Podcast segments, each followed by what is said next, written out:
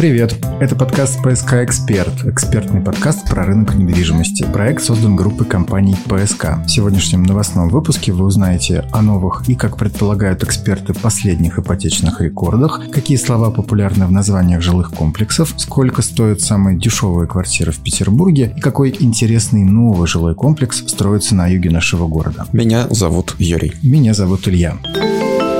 Тема недели. Блок ипотечных новостей начинаем с новых рекордов. Они, эти самые рекорды, в этой теме буквально преследуют нас. За первые 8 месяцев этого 2023 года в России было оформлено ипотечных кредитов на 5,4 триллионов рублей. Это на 10 с лишним процентов больше, чем за весь прошлый год. Но прогноз на весь 2023 год – это почти 7 триллионов рублей.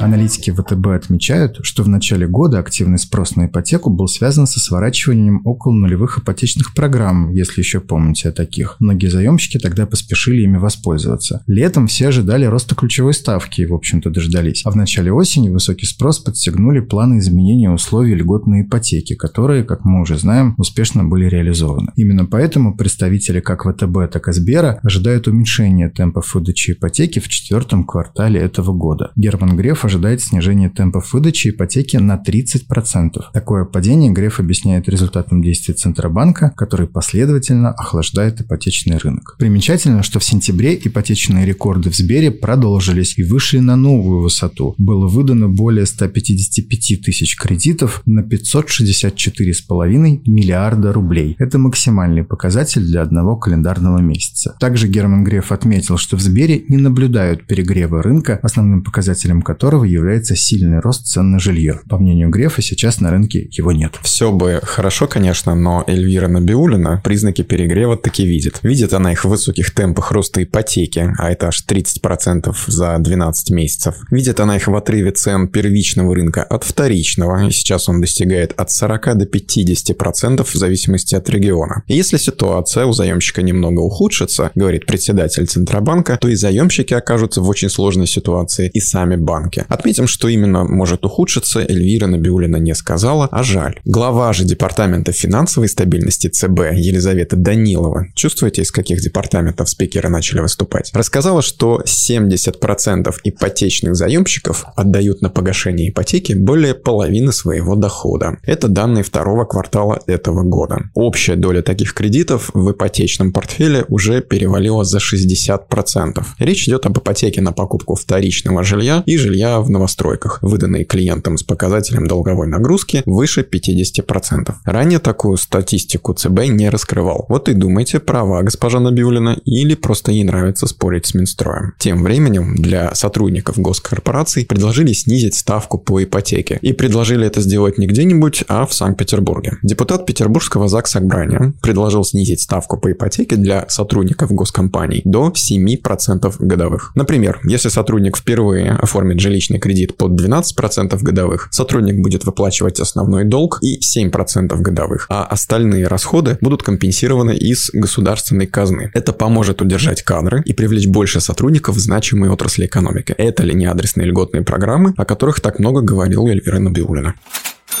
И чтобы некоторые не говорили, что стоимость жилья неуклонно стремится вверх, вот вам топ-3 самых дешевых квартир в Санкт-Петербурге в сентябре. На первом месте апартаменты на Васильевском острове с отделкой и мебелью, между прочим. Стоимость лота 2 миллиона 430 тысяч рублей. Площадь этого самого лота всего 11,5 квадратных метров. Зато Васька. На втором месте апартаменты чуть больше, уже 15,9 квадратов. В Кронштадте, правда. И уже за 2 миллиона 700 тысяч рублей. Ну и третье место среди бюджетных новостроек – это квартира-студия в Колпино площадью почти 20 квадратных метров за 2 миллиона 800 тысяч рублей. А вы говорите дорого.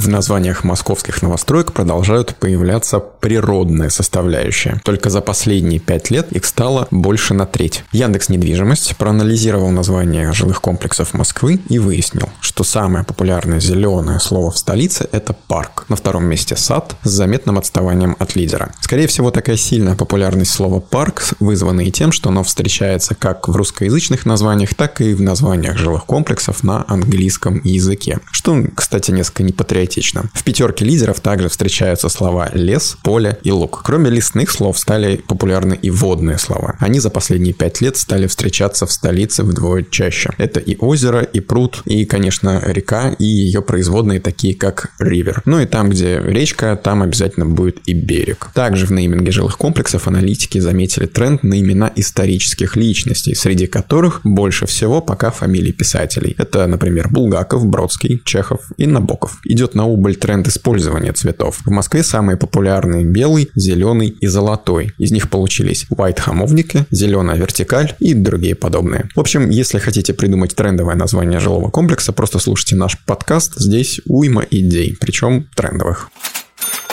Петербурге же всегда актуальны названия, в которых используется географическая привязка. Это логично, ведь так люди сразу понимают, в каком районе располагается тот или иной жилой комплекс. Именно поэтому новый большой проект жилого квартала от группы компании ПСК получил название «Плюс Пулковский». Ведь находиться он будет на юге города, на пересечении Пулковского и Волхонского шоссе. В общей сложности будет построено 30 пятиэтажных жилых домов с высотой потолков в квартирах от 2,7 до 3,5 метров. В комплексе предусмотрены подземный и надземный многоуровневый паркинг. Важно также, что вместе с первой очередью ПСК построят школу на 825 мест с двумя бассейнами и детский сад на 220 мест тоже с бассейном. Во второй очереди будет еще один детский сад и тоже с бассейном. В проекте предусмотрена инфраструктура для отдыха на площади аж 9,5 гектар. Обязательно посмотрите на описание проекта и первые рендеры на сайте psk-info.ru. Ну и узнавайте подробности в офисе продаж, ведь продажи у Плюс Пул Жуковский открыто буквально на днях. Вы слушаете подкаст о недвижимости «ПСК Эксперт». В ЦИОМ по результатам своего исследования узнал, что почти каждый четвертый житель нашей страны в течение ближайших пяти лет планирует приобрести жилую недвижимость. Как говорится, хорошие новости для группы компаний ПСК. Больше половины из планирующих сейчас снимают квартиру. Три четверти респондентов заявили, что не планируют покупать ни дом, ни квартиру. Почти 40% не видят в этом необходимости, и столько же, то бишь еще 40% не имеют такой возможности. Из того же исследования можно узнать, что 80% жителей нашей страны удовлетворены своими жилищными условиями. Причем половина участников исследования вполне удовлетворены, а еще треть скорее удовлетворены. Напомню, недавно в ЦИОМ назвал певца Шамана самым популярным певцом. Отсюда вывод «доверяй результатам исследований, но проверяй». Институт экономики города предложил ввести в городах-миллионниках инфраструктурный сбор для застройщиков. Для них, собственно, введут обязательные платежи, а средства, заработанные с этих самых платежей, направят на строительство социальных объектов. Предполагается, что данная мера ускорит строительство школ и детских садов в новых микрорайонах. Инициатива подразумевает введение подобного сбора на три года, и ставка может составить от 5 до 10 тысяч рублей за квадратный метр. Эксперты в своих оценках по данной инициативе разошлись. Есть те, кто радостно приветствует, есть те, кто считает, что развитие инфраструктуры новых микрорайонов должно вестись иным образом. Тем более непонятно, как быть с такими застройщиками, которые и так строят в своих микрорайонах и школы, и детские сады, да еще и не по одному. Вспомните хотя бы, к примеру, группу компании ПСК и двоих детских сада с бассейном и школу в комплексе «Плюс Пулковский». На этом оригинальные инициативы в отношении застройщиков не заканчиваются. Минстрой собирается возобновить государственный контроль за строительством строительными материалами. По просьбе, между прочим, представителей бизнеса. Мол, последние пожаловались, что недобросовестные производители и поставщики составляют конкуренцию добросовестным. Под этот самый госконтроль попадут сухие смеси, цемент, часть кабельной продукции, радиаторов отопления и еще целый ряд стройматериалов. Эксперимент с госконтролем начнется с 1 февраля следующего года и продлится пока год. Осуществляться будет Росстандартом, Минстроем и Минпромторгом. Участники рынка отмечают, что существует существующих ГОСТов и стандартов, а также целой системы контроля за качеством, которые введены у всех застройщиков, вполне достаточно для обеспечения надлежащего качества строительных материалов. Однако так думают не все. Ну и в финале нашего выпуска хорошие новости. В России с начала года введено почти 79 миллионов квадратных метров жилья, сообщил глава Минстроя. Этот показатель находится на уровне прошлого года, но министр твердо уверен, что к концу года в России введут порядка 105 миллионов квадратных метров жилья, что будет чуть больше прошлого года, который стал рекордным с показателем 102,7 миллионов квадратных метров. Это был подкаст «ПСК Эксперт». Экспертный подкаст о недвижимости. Подготовлен группой компании «ПСК». Слушайте нас в ВКонтакте, Яндекс Музыки и везде, где найдете, и будет вам удобно это делать. Хорошей недели. Пока. «ПСК Эксперт» – экспертный подкаст о рынке недвижимости Петербурга.